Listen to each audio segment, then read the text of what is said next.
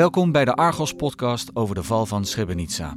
Op 11 juli 1995 werd de Bosnische moslim-enclave onder de voet gelopen door de Bosnisch-Servische troepen van generaal Ratko Mladic. Wat volgde was de massamoord op Bosnische moslims, die aan zeker 7000 mensen het leven kostte. Nog altijd is het drama in Srebrenica voor Nederland een open wond. De enclave stond immers onder bescherming van Nederlandse VN-militairen. In deze podcast blikken we 20 jaar later in vier uitzendingen terug op de gebeurtenissen in Bosnië. Argos besteedde er sinds 1995 vele tientallen keren aandacht aan. En verslaggever Huub Jaspers selecteerde uit die berg de vier beste, spraakmakendste uitzendingen. Met in deze laatste week was de val van Srebrenica te voorzien geweest. Uitgezonden op 1 november 2002. Ja, Huub, dat is eigenlijk nog steeds de grote vraag. Hè? Wisten de westerse mogendheden dat er een aanval zat aan te komen? Ja. Die vraag leefde dus toen al. Ja. Met name eigenlijk begon die vraag uh, bij mij heel erg te leven toen ik het NIOT-rapport uh, las. Hè. Want dat kwam uit? Wanneer kwam dat uit? Dat kwam uit in april 2002. Hè. Dat leidde tot de aftreden van het kabinet. Hè. Een uitstekend rapport, duizend pagina's dik, met heel veel details die we nog niet wisten. En een speciale deelstudie van het rapport ging over die vraag. Wat wisten de inlichtingendiensten en wat is er met die kennis gebeurd? Mhm. Ook in dat rapport, uh, heel verdienstelijk, staat enorm veel informatie. Dingen die we niet wisten. Hè? Allerlei registers die opengetrokken zijn. Mensen die gepraat hebben vanuit die inlichtingendiensten. Alleen concludeerde op het einde, die NIOT-onderzoekers, uh, dat er geen voorkennis was geweest. Hè? Ik, ik, die zin heeft me veel bezig gehouden, dus ik zal hem even citeren. Ik weet hem uit mijn hoofd. die zin die luidt, die slotconclusie die luidt. Nu er evident bij geen van de betrokkenen voorkennis was, was adequaat reageren bij voorbaat uitgesloten. Dus eigenlijk het niet optreden werd geweten aan het gebrek aan kennis, aan inzicht wat daar stond te gebeuren. En dat vind ik zo'n onbegrijpelijke conclusie. Eigenlijk zelfs al op basis van de feiten die de NIOT-onderzoekers zelf gevonden hebben. Ze wisten het wel, volgens jou? Ja, volgens mij wisten ze het wel. Hè. Dat, dat, dat, dat vond ik al in 2002.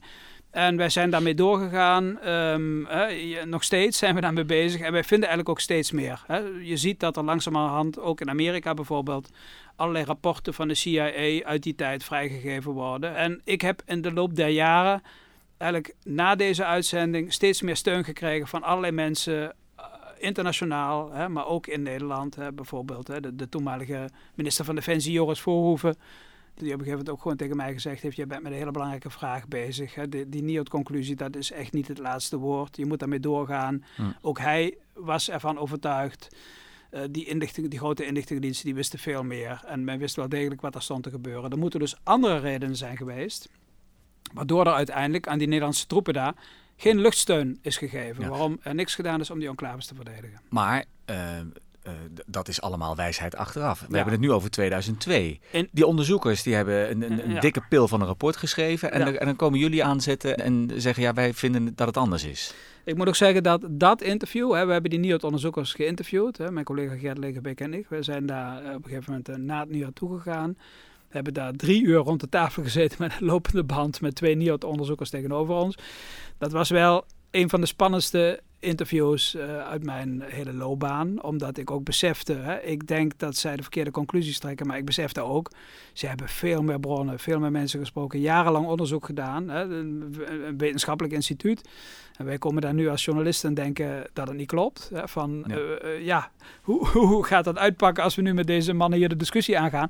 En vooral ook, hè, hoe gaat straks zo'n uitzending die wij maken, waarmee we kritiek hebben op dat NIOT, hoe gaat dat uitpakken als we daar een foutje in maken? Heb je nog getwijfeld tijdens het interview dat zij, dat zij toch bij het rechte eind hadden?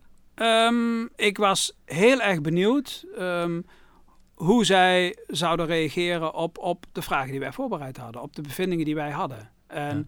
dat was onder andere een Duitse generaal die wij geïnterviewd hadden, eh, Manfred Eisele. Die was topfunctionaris bij de VN, die was Assistant Secretary General van de VN, dus een van de hoogste functionarissen.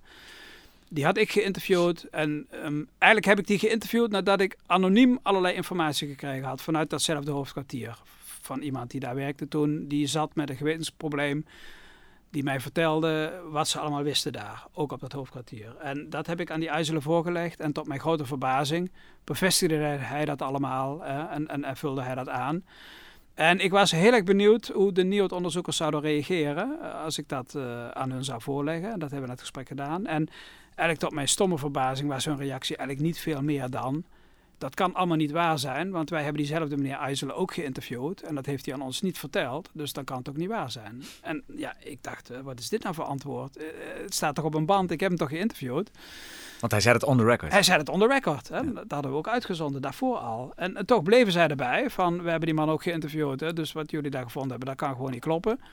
En ja, toen dacht ik, dit vind ik wel zo'n niets zeggend antwoord op onze vragen. Dat, dat, dat, dat, heb je nog gecheckt, heb je nog gevraagd waarom, waarom die generaal dat niet tegen die wetenschappers heeft gezegd? Zeker, hè, want ik, ik had hem daarvoor alleen telefonisch geïnterviewd. Ik ben na dit interview naar hem toegegaan, verschillende keren. Heb hem ook gedetailleerd voorgelegd, ook wat uh, Niot ook inhoudelijk reageerde op dingen die hij zei. En uh, bijvoorbeeld, het ging erom dat hij ons vertelde dat hij luchtfoto's van de Amerikanen te zien had gekregen. En de NIOD-onderzoekers die beweerden gewoon dat kan niet waar zijn, want de Amerikanen delen geen luchtfoto's. En, over Srebrenica? Over, over Srebrenica, oh, over, dus over wat er aan de hand was. En hij had ons gewoon verteld, ja, officieel delen ze dat niet. Maar ik heb via de Duitse inlichtingenman in New York, die heeft mij gewoon een keer bij de Amerikaanse collega's gebracht. En die heeft mij dingen laten zien. Eh, onderhands, informeel. En daardoor wisten wij bepaalde dingen. En hij zei, uh, ja, waarom heb ik dat niet tegen de NIOT-onderzoekers verteld en wel tegen u? Dat is heel simpel. A, zij vroegen me er niet na. En B, u kwam ook niet met open vragen naar mij toe. Maar u wist al van alles, dat heeft u aan mij voorgelegd. Ja, en als u dan dingen weet die gebeurd zijn, dan ga ik er niet over liegen. Dan, dan, dan, dan bevestig ik dat. dat was voor hem de, dat was, dat was de trigger om ja te zeggen. Ja. Ja, ja. ja. Hij hoefde het niet uit eigen beweging te zeggen. Hij hoeft alleen maar ja te zeggen. Dat exact. Klopt. Dat is natuurlijk in de journalistiek heel vaak zo. Als je mensen spreekt die eigenlijk best graag iets zouden willen vertellen, maar dat niet mogen. Dat je altijd een hele andere uitgangssituatie hebt als je al weet wat er gebeurd is. En vaak mensen vertelt, zodat zij ook niet uh, het idee hebben van ik ben degene die dit geheim onthuld heeft. Hij weet het eigenlijk al, hij is alleen maar op zoek om te kijken of het klopt. En dan zijn er toch heel veel mensen die niet uit eigen beweging zoiets zouden vertellen, die dan toch vinden, ja, nu, nu ze dit gewoon gevonden hebben, dit is gewoon belangrijk voor de waarheidsvinding, moet ik dat ook gewoon bevestigen.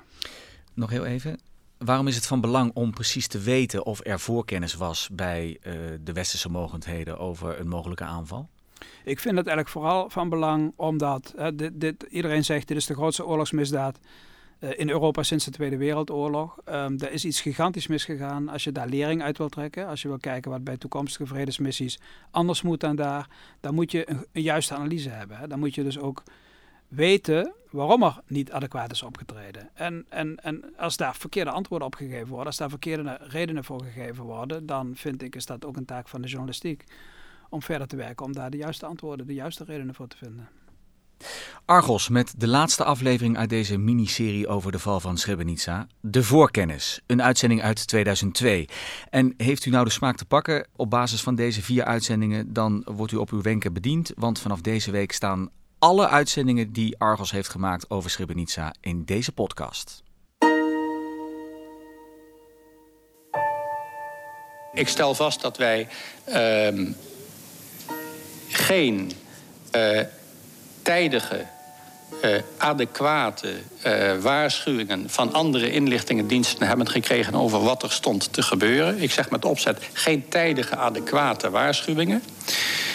Nederland heeft zijn eigen analysecapaciteit ehm, maximaal benut en bleef dus met de fog of war zitten.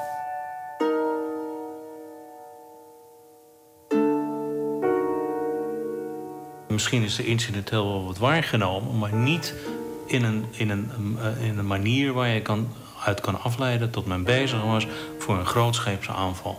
Dat kan ook niet, want gewoon in de hele sequentie is dat pas vanaf 2 juli begonnen. Je kan moeilijk inlichtingendiensten iets verwijten als zelfs de vijand niet weet wat men gaat doen.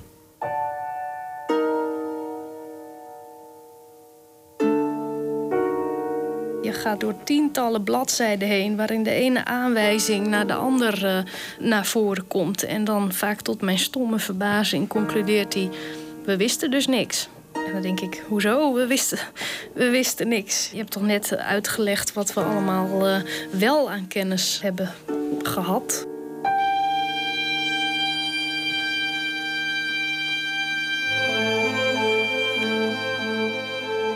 Waarom is de verovering van Srebrenica door de Bosnisch-Servische troepen op 11 juli 1995 niet voorzien?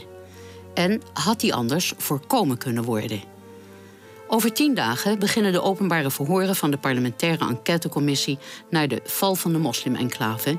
En nog steeds is er geen afdoende antwoord op deze kernvraag uit het Srebrenica-drama. Maar volgens het rapport van het NIOD, het Nederlands Instituut voor Oorlogsdocumentatie, is het wel duidelijk. Voor inlichtingendiensten was het namelijk onmogelijk om de aanval te zien aankomen. Informatie die in een heel andere richting wijst, doet volgens de NIOD-onderzoekers niet ter zake. In Argos vandaag een onderzoek naar de waarheidsvinding door het NIOD. Hoe gingen de onderzoekers om met tegenstrijdige informatie? Waarom wordt aan het verhaal van de een meer waarde toegekend dan aan dat van de ander? Hebben de CIA en andere geheime diensten tegenover het NIOD het achterste van hun tong laten zien? Een verhaal over spionage, interpretatie van bronnen en het cynisme van de oorlog.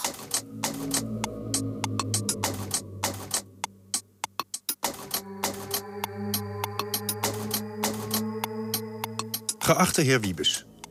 Met grote bevreemding heb ik kennis genomen van uw Srebrenica-deelstudie over de rol van de inlichtingendiensten, die pretendeert een wetenschappelijke studie te zijn. U heeft in deze studie eerdere publicaties van mij over dit onderwerp onjuist geciteerd of op misleidende wijze ernaar verwezen. Ook heeft u onjuiste beweringen gedaan over mijn bronnen en over vermeende officiële ontkenningen. Ten slotte maakt u uw stelling dat mijn berichten en die van andere journalisten niet kunnen kloppen absoluut niet hard. Zo begint een verontwaardigde brief die de Duitse journalist Andreas Zumach gisteren stuurde naar onderzoeker Kees Wiebes van het NIOD. Na jaren van onderzoek publiceerde het NIOD afgelopen april zijn lang verwachte rapport over Srebrenica, de moslim-enclave in Oost-Bosnië, die beschermd werd door de Nederlandse VN-soldaten van Dutchbat. Voor dat NIOD-rapport schreef Kees Wiebes een bijna 500 pagina's dikke deelstudie over de rol van de inlichtingen en veiligheidsdiensten. Het onderzoek van Wiebes, een van de weinige Nederlandse deskundigen op dit terrein, moest antwoord geven op die belangrijke vraag: was de aanval op Srebrenica te voorzien? Kortom, al dus Wiebes. Ik had als centrale vraag: wie wist wat, op welk moment en wat is ermee gedaan? Andreas Zumach is correspondent bij de Verenigde Naties in Genève. In 1997 ontving hij uit handen van VN-secretaris-generaal Kofi Annan de VN-prijs voor journalistiek. Zumach publiceerde in oktober 1995 een aantal artikelen waarin hij stelde dat Amerikaanse inlichtingendiensten al medio juni 1995 op de hoogte waren van de Servische aanvalsplannen. Twee Amerikaanse inlichtingenofficieren hadden hem inzage gegeven in afgeluisterd communicatieverkeer tussen Belgrado en de Bosnisch-Servische generaal Mladic. De bevindingen van Tsumach krijgen veel aandacht in het boek van Wiebes. Ik heb dat gecheckt. Ik heb dat gecheckt bij Britse diensten, bij Britse intelligence experts. Ik heb dat gecheckt bij mensen van de National Security Agency, de CIA. Wat er geïntercepteerd is, is niet zozeer zeg maar directieven aan Mladic of communicatie van Mladic met Belgrado over de aanzijnde aanval. Want zoals iemand van de CIA mij zei, ja, Mladic is ook niet een idiot. Hij gaat echt niet over open communicatieverkeer praten met Belgrado wat hij van plan is.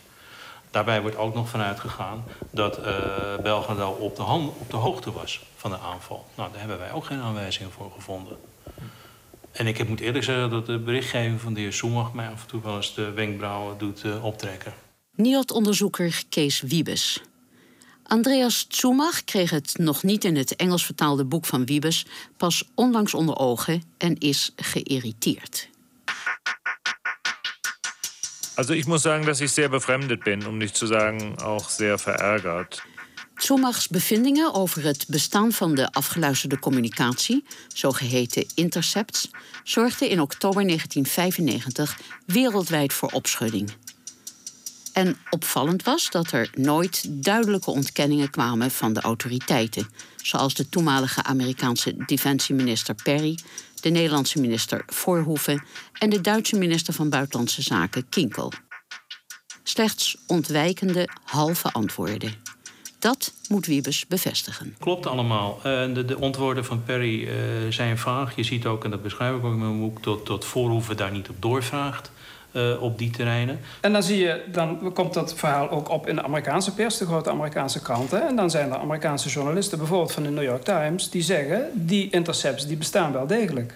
Ja, wat alleen weer de John Deutsch van de CIA glasheert is ontkend. Wat ik eerder vermoed, is dat Zumach intercepts is getoond door de Bosnische moslims. Ja, dat, Want die waren wel in staat om een deel van het berichtenverkeer te intercepteren. Dat, dat, dat, zegt u ook min of meer in uw boek. Ja, want wie in die periode liep te leuren met intercepts... was de Bosnische ambassadeur Sachebi.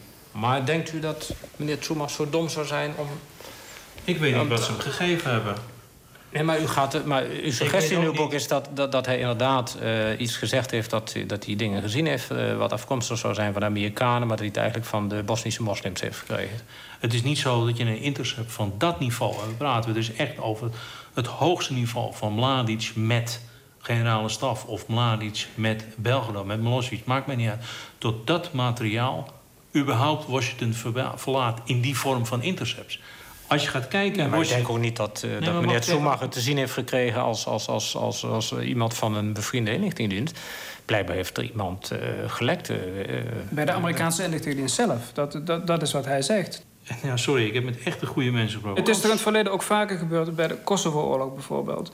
Of bij de poging onlangs om Karadzic te informeren. Uiterst gevoelige informatie wordt gelekt door officieren. Dat gebeurt er gewoon. Tuurlijk.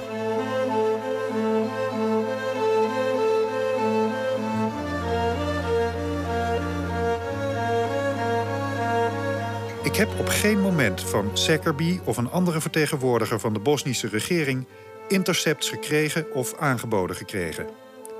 In mijn artikel in de Berlijnse Tageszeitung van 12 oktober 1995 heb ik glashelder geschreven dat mijn bronnen medewerkers van Amerikaanse inlichtingendiensten waren.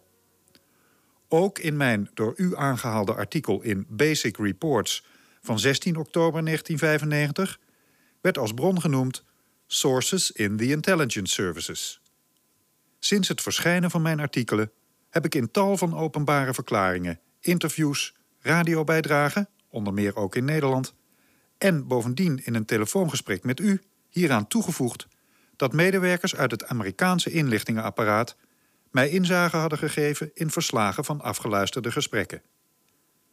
Ik voeg hier bij deze nog aan toe dat dit niet pas in oktober of november 1995 is gebeurd, zoals u suggereert, maar reeds in september 1995.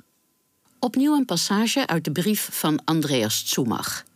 Hij stuurde die gisteren niet alleen aan Kees Wiebes, maar ook aan NIOD-directeur Blom, minister-president Balkenende, minister van Defensie Korthals en de voorzitter van de parlementaire enquêtecommissie Bakker. Tsumach neemt de kwestie hoog op.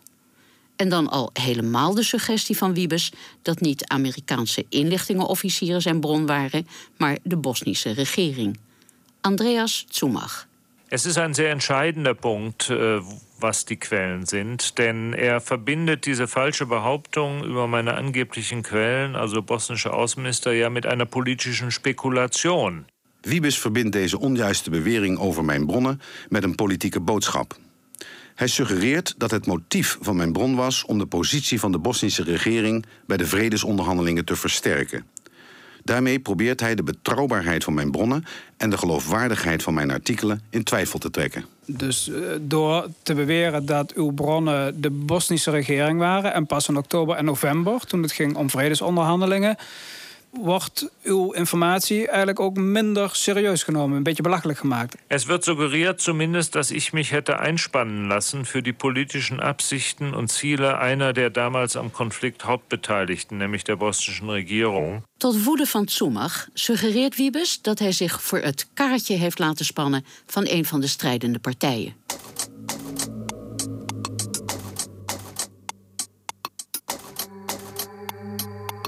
Het meningsverschil tussen Tsumach en Wiebes is niet voor niets zo fel.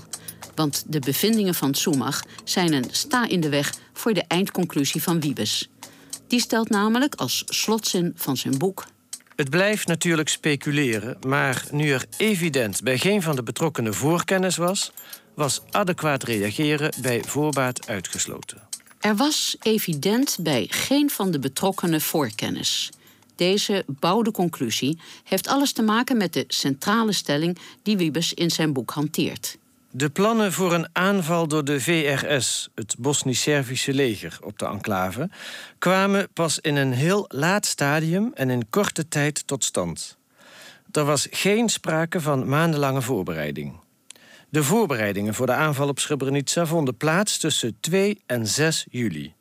Het doel van de operatie was niet de inname van de safe area, maar verkleining ervan en het doorsnijden van de verbinding met Zeppa. De vraag of er voorkennis was, moet zich dus toespitsen op een heel kleine periode, 2 tot 6 juli. Toen vonden de voorbereidingen plaats. Met deze stelling veegt Wiebes alle aanwijzingen die duiden op voorkennis van voor juli 1995 van tafel. Dat geldt niet alleen voor de berichtgeving van Tsumach, dat blijkt ook als we Wiebes confronteren met de resultaten van onderzoek dat wij zelf de afgelopen jaren hebben gedaan. In onze uitzending van 5 april van dit jaar brachten wij naar buiten dat het DPKO, het Department of Peacekeeping Operations van de VN in New York, al in maart 1995 over zeer sterke aanwijzingen beschikte dat de Bosnische Serviërs bezig waren om een aanval op Srebrenica voor te bereiden. Dit verhaal werd bevestigd door de Duitse generaal buitendienst Manfred Eisele. In 1995 was Eisele Assistant Secretary-General van de VN en als zodanig een van de hoogste chefs op het Department of Peacekeeping Operations. Wir bekamen äh, normale, äh, regelmäßige äh, Lagemeldungen, die deutlich machten, dass die bosnischen Serben die äh, äh, Safe Areas möglicherweise angreifen würden. De Britse VN-commandant heeft ons, ook via zijn Nederlandse stafchef, regelmatig gemeld dat de Serviërs voorbereidingen troffen voor een mogelijke aanval op de safe areas. Wij kregen in New York regelmatig rapporten over de situatie ter plaatse, die duidelijk lieten zien dat de Bosnische Serviërs de safe areas mogelijk wilden aanvallen. Een anonieme bron op het DPKO vertelde ons dat men daar onder andere beschikte over Amerikaanse satellietfoto's. Op verschillende plaatsen werden bunkers aangelegd en doorgangen in het bos gemaakt voor tanks. Bovendien rapporteerden militaire waarnemers van de VN ter plekke over troepenversterkingen.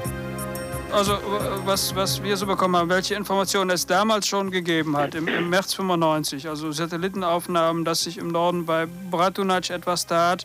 Es wurden Bunker angelegt, Schneiden für Panzer geschlagen. Es gab Truppenverstärkungen, worüber Unmos berichteten. Das waren so Hinweise, die doch Sie auch in New York bekommen haben. Das ist richtig. Ja. Das ist richtig. Wiebes is dit verhaal tijdens zijn onderzoek nergens tegengekomen en gelooft er daarom niets van. Evenals Dick Schoonoort, die als militair historicus meewerkte aan het NIOD-onderzoek en die ook bij het gesprek aanwezig is. Kees Wiebes. De bewering als zouden Amerikaanse satellietfoto's gedeeld zijn met diepe KO... dat moet ik echt naar het Rijk de Fabelen verwijzen. De Amerikanen delen geen satellietfoto's. Het hoogheid wat gedeeld kan worden met U-2-foto's... en dat werd zelfs niet gedaan, omdat men binnen KO... en we hebben ook veel mensen gesproken... dat als uiterst gevaarlijk werd geacht. U, zegt dus het kan niet zo zijn dat mensen op het Department of Peacekeeping Operations in New York... bij de Verenigde Naties... Uh, van de Amerikanen luchtfoto's te zien hebben gekregen. Misschien op individuele basis, maar niet op een structurele manier zoals hier wordt in de uitzending gezegd. Diepeke al kreeg dat te zien. Trouwens, ik vind het heel opvallend dat hij in IJsland interview met wij met hem gehad hebben, daar helemaal niet over gerept heeft. en ook geen voorkennis heeft gehad. We er wel naar gevraagd hebben. Dat was omdat wij hebben namelijk uh, niet alleen met de heer gesproken, maar ook met andere mensen die daar werkzaam mm. waren. En we hebben meneer IJsselen daarmee geconfronteerd. En toen zeiden dat pas. Niet in eerste instantie. Maar dat neem ik ook aan dat jullie de vraag hebben gesteld van waarom heeft het dan nog tot jullie geduurd nee, nee, maar, maar, nee, maar eerst even, eerst even dit, dit, punt af. Wij hebben met mensen gesproken die bij DPKO werkten in die tijd... en die hebben gezegd dat zij van Amerikaanse, Amerikanen luchtfoto's te zien hebben gekregen... van het gebied rondom Srebrenica. U zegt dat kan niet. Vanuit welke tijd? In het voorjaar van 95. Gewoon Nou, van... Ik heb met Amerikaanse functionaris gesproken. En die, voor de één op één dan. Die stellen dat dit soort materiaal niet werd gedeeld met Department of Peacekeeping Operations. Uit angst voor lekken. Ja. Maar die man zegt dat hij het gezien wat, heeft. wat, Oké, en wat vertelde die luchtfoto's dan is de volgende vraag. Hoe kan je op een luchtfoto aflezen, een satellietfoto of U2-foto's, we hebben er heel veel gezien. Hoe kan je op een luchtfoto uit het voorjaar van 95 aflezen dat men klaar staat om aan te vallen als het pas notabene in juli gebeurt? Wat zie je dan op een luchtfoto? Je zag bijvoorbeeld op luchtfoto's dat er eh, doorgangen door de bossen werden geslagen. Zo breed dat je daar met tanks eh, kon oprukken. Nou, als je kijkt naar de feitelijke aanval op Srebrenica, is dat eigenlijk amper niet nodig geweest. Ja, maar is over de weg om. gaat erom, gaat erom of je voorbereidingen treft. Ons is verteld door mensen bij DPKO dat eh, ze op grond van die signalen druk overlegd hebben binnen het Department of Peace- Peacekeeping Operations van er gaat rondom Srebrenica eh, het een en ander gebeuren. Zij, eh, de inschatting daar was dat er die zomer, op zijn laatst die zomer, een aanval zou komen en dat, men, dat, dat er dus iets moest gebeuren om dat te voorkomen. En En waarom is die weerslag van die intensieve discussie, waarom hebben wij dan niet gevonden? Waarom is er... Omdat hij misschien niet alles te zien heeft gekregen. Ja, maar als je over zo'n bizant punt praat, over de oostelijke enclaves... en je hebt informatie in New York gekregen waarvan je weet... dat ze dat blijkbaar op het veld niet hebben... dan is het tot normaal dat je een force commander in Janvier... of een staf in Zagreb geïnformeerd over de op handen zijnde discussie... en wat er heeft plaatsgevonden. Nou, die stroom hebben wij nooit gevonden. Nee, maar ik zeg ook al, misschien al- heeft u al niet alles te zien gekregen. Ja. We hebben meer dan 900 interviews gevoerd. Waarom heeft dan niemand van de UNPROFOR-staf ons verteld van ja, die discussie is een DPKO geweest en dat hebben wij weerslag later van gekregen, of mondeling of schriftelijk? Misschien omdat het uiterst geheim was. Nee, eh, het was een algemene inschatting dat in de zomer wel eens iets zou kunnen gebeuren. Dat was ook een, eh, een, een conclusie die de generaal Smith bereikte. Er zou best wat kunnen gebeuren van de zomer. Maar jullie gaan er ook vanuit dat wat er aan rapportages is geweest, eh, aan weerslag eh, eh, in documenten, dat jullie dat te zien hebben gekregen. Wij hebben alle communicatieverkeer tussen DPKO, de telegrammen tussen DPKO en Akashi en Janvier hebben wij gezien. Ja, maar ook zelfs de informele beraadslagingen van de permanente leden van de Veiligheidsraad hebben wij kunnen inzien.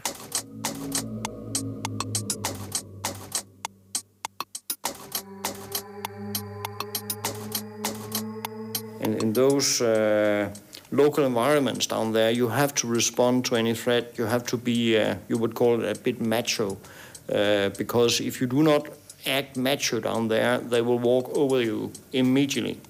So we told them, we are from the old Viking warrior tribe, so don't piss at us because we will shoot back at you. And they really got the message. Kolonel Lars Moller. Hij was in 1994 commandant van Noordbad, het Zweeds-Deense VN-bataljon dat in Bosnië rondom Tuzla opereerde. De Scandinaviërs hadden de beschikking over tien moderne tanks en waren daarmee verreweg de zwaarst bewapende VN-eenheid in Bosnië. Moller vertelde ons hoe hij met de tanks ook daadwerkelijk en effectief optrad.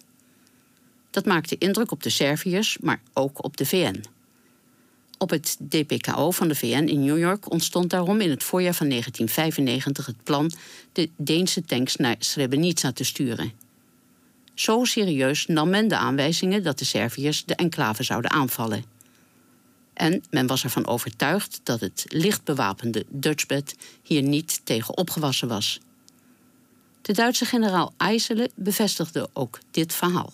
Äh, spätestens seit dem Frühjahr 1995 hat sich der Gedanke, äh, vor allen Dingen unter den Soldaten bei DPKO, entwickelt, ob man diese dänischen Panzer nach Srebrenica einbringen sollte, um die Blauhelme in die Lage zu versetzen, sich feindseligem Verhalten äh, erfolgreich äh, zu widersetzen.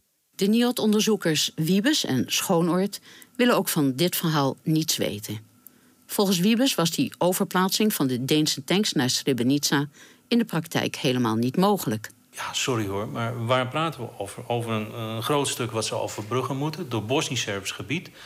Als je op een heuvel gaat sturen en je stuurt een antitankwapen op zo'n tank af, dan ben je weg. Je blokkeert de weg en je komt niet veel verder. Nee, maar het gaat er ook niet om of dat nou realistisch was geweest, of dat haalbaar was geweest. Het gaat erom dat er mensen binnen die PKO waren die dat wel realistisch vonden. En het gaat erover dat er serieus over gesproken is op basis van de informatie die men had. En dat dit een van de opties was hè, die ontwikkeld werden eh, om een antwoord te hebben op de aanvalsplannen die men al de militairen heb ik het over bij die PKO, die men al in maart 1995 zag en interpreteerde als aanvalsplannen op Srebrenica. Nou, kijk, je moet natuurlijk een onderscheid maken tussen vrijelijk brainstormen, wat natuurlijk ongetwijfeld daar uh, veel gedaan is, en het uitwerken van militaire opties. Heb, hebben jullie dan bijvoorbeeld gevonden dat er in de wandelgangen van de VN in maart en april 1995 met de leden van de Veiligheidsraad door officieren van die PKO is overlegd over de mogelijkheid om Noordbad, of in ieder geval die Deense tanks, naar Srebrenica te sturen. Hij wordt niet door officieren van de VN met de Veiligheidsraad overlegd. Door IJsselen persoonlijk met, uh, met de permanente vertegenwoordigers van Frankrijk en van Engeland. Dat, dat zou best mogelijk zijn. Dat, dat, dat in de wandelgang is eigenlijk contact over. Tuurlijk, en daar is geen verslag van, hoogstens de nationale, richting nationale hoofdsteden. Maar dat is er ook moeilijk controleerbaar. Wij hebben ook informatie dat het door Kofi Annan, die toen dus eh, hoofd van DPKO, van de Department of Peacekeeping Operations was, over die Deense optie overlegd is met Madeleine Albright, die toen de permanente vertegenwoordiger van de Verenigde Staten was bij de VN. Dan is het des te vreemd dat wij daar geen enkele schriftelijke weerslag hebben van gevonden, nog in interviews daar ooit iets van hebben vernomen. Ja, maar die informatie... Want we hebben met Albright gesproken, notabene, over alle opties die er waren voor het versterken van de enclave, voor problemen rond de bevoorrading. Dat is door haar ook niet genoemd als het zo'n serieuze optie maar, was. Maar, maar, zou het niet zo kunnen zijn dat, met alle respect, mevrouw Albright ook niet altijd het achterste van haar tong laat zien? Ja, het is nog een andere forum waarin. Toch? Nee, nee, meneer Wiebes, u kijkt zo van ja. Ja, nee, natuurlijk. Ik bedoel, je zit. dat is wij toch- zijn ons ook. We zijn op ons achterhoofd gevallen. We weten ook wel dat iedereen niet het achterste van zijn tong laat zien bij dit soort precaire situaties, als de oorlog in Bosnië. Maar dan nog zeg ik, dan had je toch wel elders een spoor moeten vinden. De NIOD-onderzoekers hebben niet alleen met Albright, de toenmalige Amerikaanse vertegenwoordiger bij de VN, gesproken, maar ook met hoge functionarissen van de Amerikaanse inlichtingendiensten. Erich Schmid-Eenboom is directeur van het Friedensforschungsinstituut Weilheim in Beieren en was tot 1985 beroepsofficier in het Duitse leger. Hij is een van de belangrijkste experts in Duitsland op het gebied van inlichtingendiensten. Schmid-Eenboom heeft het NIOD geholpen bij het onderzoek naar de rol van de inlichtingendiensten bij de val van Srebrenica. Hij wordt daarvoor door Kees Wiebes zelfs speciaal bedankt in het nawoord van zijn boek. Pas onlangs ontving Schmid-Eenboom een exemplaar hiervan. Hij is verbaasd hoe Wiebes zich in zijn analyse heeft laten leiden door wat hoge functionarissen van de Amerikaanse inlichtingendiensten hem hebben verteld. Man kann sich durchaus vorstellen, dass die Amerikaner gerade in diesem Fall nicht die volle Wahrheit gesagt haben, weil es ja ihre Verhältnisse zu den Niederlanden nachhaltig belasten würde. Het zou toch de relatie tussen de Verenigde Staten en Nederland behoorlijk onder druk hebben gezet als Amerikaanse functionarissen tegenover het NIOD zouden hebben verklaard: ja, we wisten van tevoren dat de Serviërs Srebrenica wilden veroveren. Ik ga ervan uit dat Amerikaanse functionarissen allerlei beweringen hebben gedaan om de werkelijke gang van zaken te verdoezelen. Beweringen die moeten verhullen dat de Amerikanen de Nederlandse militairen in de enclave en de Verenigde Naties bewust in de kou hebben laten staan. Schutzbehauptungen, die äh, verschleiern sollen oder den Verdacht äh, ausräumen sollen, die Amerikaner hätten die niederländischen Verbände, die UNO und die UNPROFOR bewusst im Regen stehen lassen. We onderbreken Argos voor verkeersinformatie. AWB Verkeersinformatie. Eh, op de, in de regio Utrecht viel op de A2 Utrecht in de richting Amsterdam. Tussen Breukelen en Afrit Vinkenveen, daar staan nog 2 kilometer. Er liepen daar wat koeien op de weg. En de regio Eindhoven op de A2 Maastricht in de richting Eindhoven. Er staat tussen Valkenswaard en Knoopend en Leenderheide 3 kilometer. Op de A67 vanuit Venlo in de richting Turnhout. Tussen Gelderop en Knoopend Leenderheide nog een file van 5 kilometer. En verder is de eh, N279, dat is de weg Helmond richting Den Bosch. Die is afgesloten voor de aansluiting met de A2. Komt door een aanrijding. Houdt u daar rekening met een omleiding.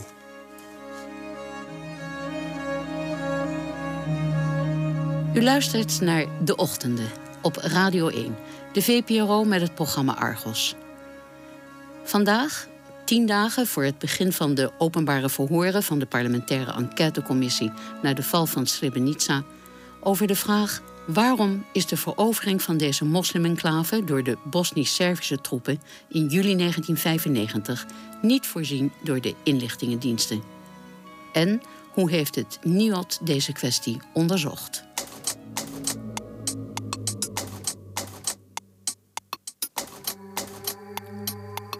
U gaat niet in op feiten waarop ik heb gewezen in artikelen in de Tageszeitung van 20 oktober en 15 november 1995.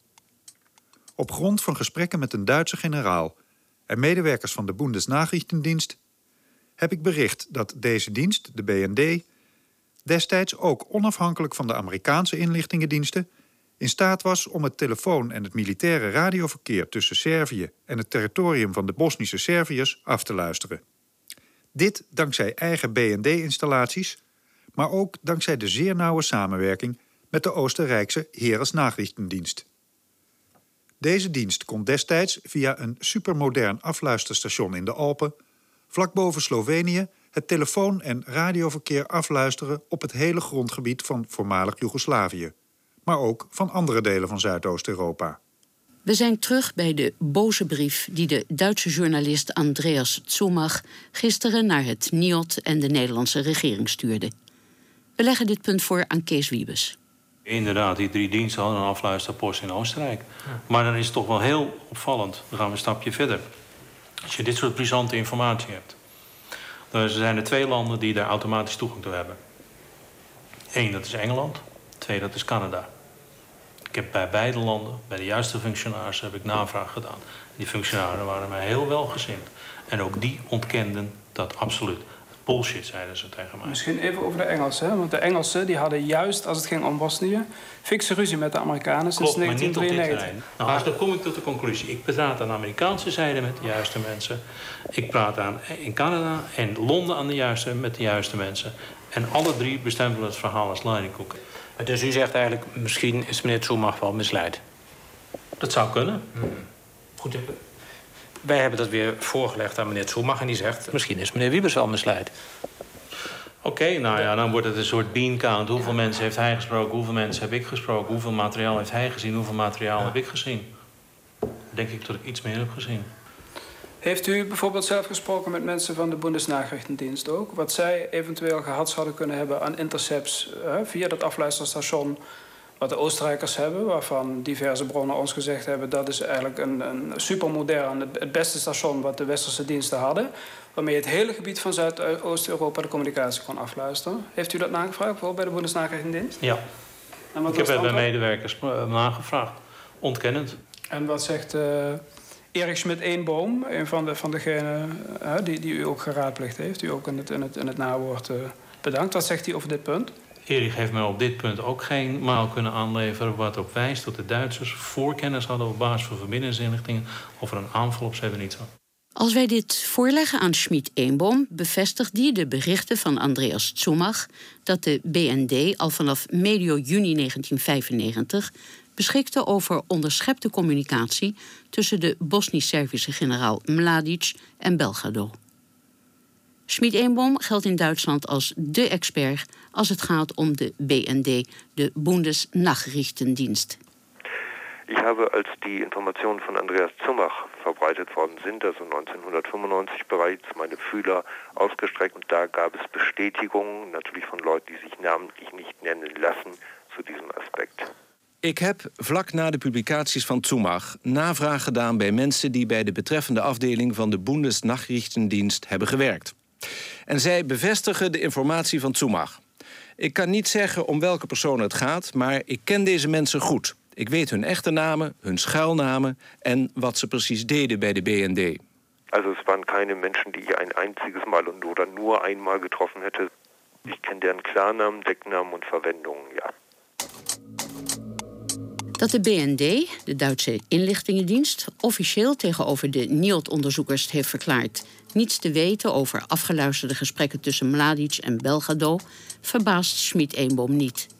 Hij heeft het al zo vaak meegemaakt dat feiten waarvoor hij bewijzen had, officieel door de BND werden ontkend. Ich denke, dass sowohl die Informationen von Daniel Plesch wie die von Andreas Zumach durch diese Studie keineswegs widerlegt sind. Ik vind dat de berichten van Zumach, die destijds werden bevestigd door Amerikaanse journalisten en de Britse defensie-expert Daniel Plesch, met de NIOD-studie geen zins zijn weerlegd.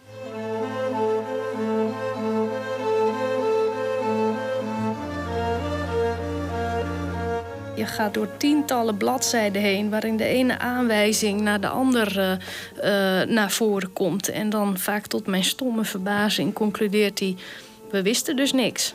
En dan denk ik, hoezo? We wisten, we wisten niks. Uh, je hebt toch net uitgelegd wat we allemaal uh, wel aan kennis hebben gehad. En, maar dat, dat vind ik gewoon vrij, vrij onbegrijpelijk. Aan het woord is de politicologe Erna Rijsdijk. Zij is aan de Universiteit van het Britse Newcastle bezig met een proefschrift waarin zij bekijkt hoe de diverse onderzoeken naar de kwestie Srebrenica zijn aangepakt. Zij verbaast zich over de methode die Wiebes hanteert en hoe hij alle voorkennis van voor juli 1995 weggeredeneerd. Dat kan niet doen en dat is, dat is mijn uh, interpretatie daarvan. Doordat hij die kennis dus disqualificeert als strategische uh, kennis. Hij zegt eigenlijk strategische uh, voorkennis is, is kennis dat je weet, nou laat het maar relateren aan Srebrenica, dat de enclave een keertje opgerold gaat worden.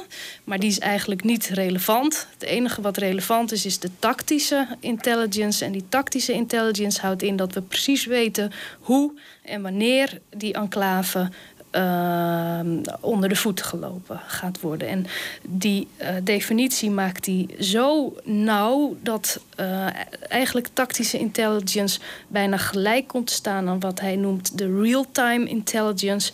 Is dat we eigenlijk direct kunnen afluisteren wat de, de vijand doet en direct ook iets kunnen doen met die informatie. wat eigenlijk neerkomt in zijn extreem dat je zegt van eigenlijk kunnen we pas zeggen dat de enclave opgerold gaat worden als het daadwerkelijk gebeurt. Want dan pas weten we het zeker. Nou, als je zo'n uh, extreme uh, indeling maakt, kan je dus eigenlijk al bij voorbaat de vraag beantwoorden van uh, wisten we wat er ging gebeuren in Srebrenica? Met nee, want we wisten het dan natuurlijk pas uh, op het moment dat het gebeurde, wisten we zeker dat die enclave zou vallen. Maar daarmee wordt dan ook het hele boek een beetje overbodig natuurlijk. Een voorbeeld van een concrete aanwijzing die op deze manier onder tafel verdwijnt, is een directief van Karadzic, de politieke leider van de Bosnische Serviërs. Goed, en van belang is te weten dat dat dus een, een uh, van maart 95 uh, dateert. Daarin staat als, uh, als eerste zin... complete the physical separation of Srebrenica from Zepa as soon as possible... preventing even communication between individuals in the two enclaves. Nou, dat geeft Wiebes ook aan in zijn boek. De, scheiding tussen, de complete scheiding tussen die twee enclaves in het oosten... Zepa en Srebrenica. Ja. En uh, dan gaat dat verder met de zin... By planned and well thought uh, well thought out combat operations create an unbearable situation of total insecurity with no hope of further survival or life for the inhabitants of Srebrenica. Um, dat het de bedoeling was om een ondraaglijke situatie van totale onzekerheid met geen enkele hoop uh, voor het verder overleven of van het leven uh, voor de inwoners van Srebrenica uh, meer mogelijk te maken. Maar eigenlijk zegt Karadzic dan al in maart van we moeten die enclave zo zeer afknijpen dat het eigenlijk leven voor de moslimbevolking dan niet meer mogelijk is. Ja, dat uh, was volgens mij de enige conclusie die je kan trekken uit uh, deze opdracht. En uh, 31 maart geeft Mladic deze opdracht dan ook concreet door aan zijn Drina-korps. Dus aan zijn, zijn ondergeschikte, ja, zijn generaals onder hem? Ja, ja inderdaad.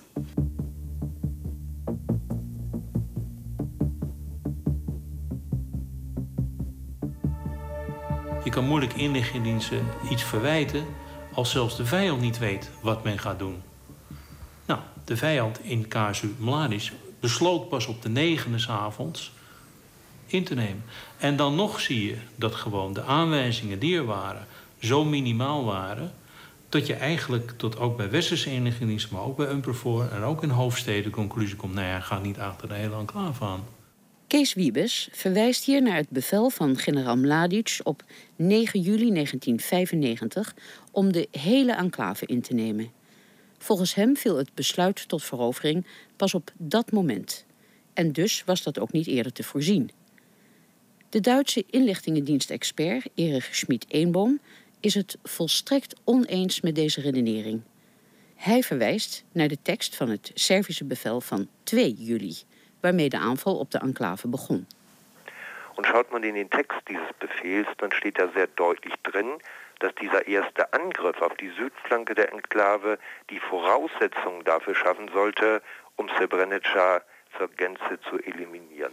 In het bevel van 2 juli staat heel duidelijk geschreven dat de eerste aanval, gericht op de verovering van de zuidflank van de enclave, de voorwaarden moest creëren om de hele enclave te elimineren. Dat laat aan duidelijkheid niets te wensen over. Eliminatie is in de militaire terminologie een duidelijk begrip. Het ging de Serviërs erom dat de hele enclave moest verdwijnen. Dit moet voor alle militaire analisten die dit bevel kenden glashelder zijn geweest. Dus is het ook wel degelijk mogelijk geweest om de verovering van de enclave te voorkomen. Das musste allen Analytikern, die diesen Befehl in den Händen hatten, deutlich klar sein. Und es hätte natürlich dann auf der politischen und militärpolitischen Ebene durchaus Möglichkeiten gegeben, diese Einnahme der Enklave zu verhindern. Schmid-Eenboom bestrijdt de eindconclusie van het NIOD dat er bij niemand van de betrokkenen destijds voorkennis was over de aanval op Srebrenica. Hij zegt dat er duidelijke bewijzen zijn dat diverse westerse inlichtingendiensten, waaronder die van de Amerikanen en de Duitsers, voorkennis hadden. Es gibt deutliche Hinweise und Beweise dafür, dass es ein Vorwissen gegeben hat. Degenen die op basis van deze voorkennis tegenmaatregelen hadden kunnen nemen, hebben deze bewust achterwege gelaten, denkt Schmid-Eenboom. De Verenigde Staten en andere landen, zo concludeert hij, hebben de eliminatie van Srebrenica door de Serviërs oogluikend laten gebeuren. Sie haben den Angriff auf die Enklave, ihre Eliminierung bewusst in Kauf genommen, um daraus anschließende politische Vorteile zu ziehen.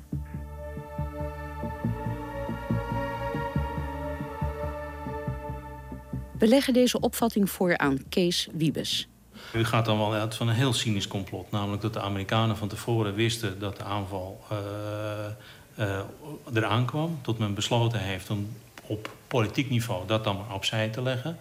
En tot men daarmee millens en wetens dus een aanval op Srebrenica heeft laten doorgaan. Nee, maar ik, ik ben niet cynisch, maar u, u openbaart in uw boek dat de Amerikanen dubbelspel hebben gespeeld in die hele uh, oorlog daar in voormalig Joegoslavië. En dat is, hè, er was een officieel wapenembargo. Uh, en de, waar iedereen zich aan moest houden. En achter de rug van iedereen om zaten de Amerikanen bepaalde partijen toch te bevoorraden, te trainen en zo. Dus het cynisme, dat bestond gewoon in die oorlog. Je ziet inderdaad dat op dat niveau door de Amerikanen een cynisch spel wordt gespeeld. En tot dat soort informatie op een gegeven moment uit de lijnen blijft. Maar dat is een heel ander soort informatie. Erich Schmid-Eenboom. Das ist, äh, wie Kesebes sagt, zynisch, aber die Geschichte der CIA und der amerikanischen Nachrichtendienste nach dem Zweiten Weltkrieg ist eine einzige Geschichte von Zynismen. Dit is, zoals Kees Wiebes zegt, inderdaad een cynische gedachte. Maar de geschiedenis van de CIA en de Amerikaanse inlichtingendiensten is één groot verhaal van cynisme. U heeft eigenlijk de indruk dat Kees Wiebes een beetje misleid is door mensen waarmee hij gesproken heeft. Ich habe den Eindruck, dass ihm zentrale Informationen unterschlagen worden sind. Centrale Informationen.